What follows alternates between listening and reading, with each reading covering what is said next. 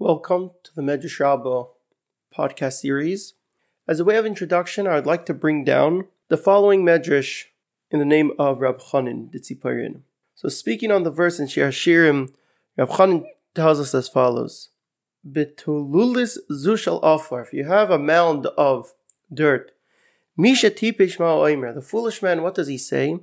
Who is able to collect up all this? Misha bekach ma'oimer. However, the wise man, what does he say? Today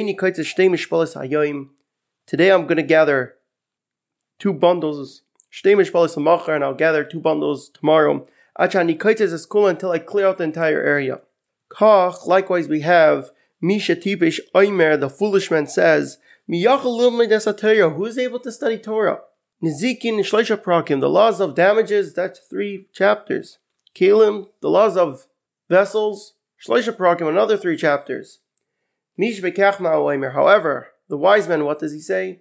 Today I'm going to study two laws. And I'm going to study another two laws tomorrow. Until I complete the Torah.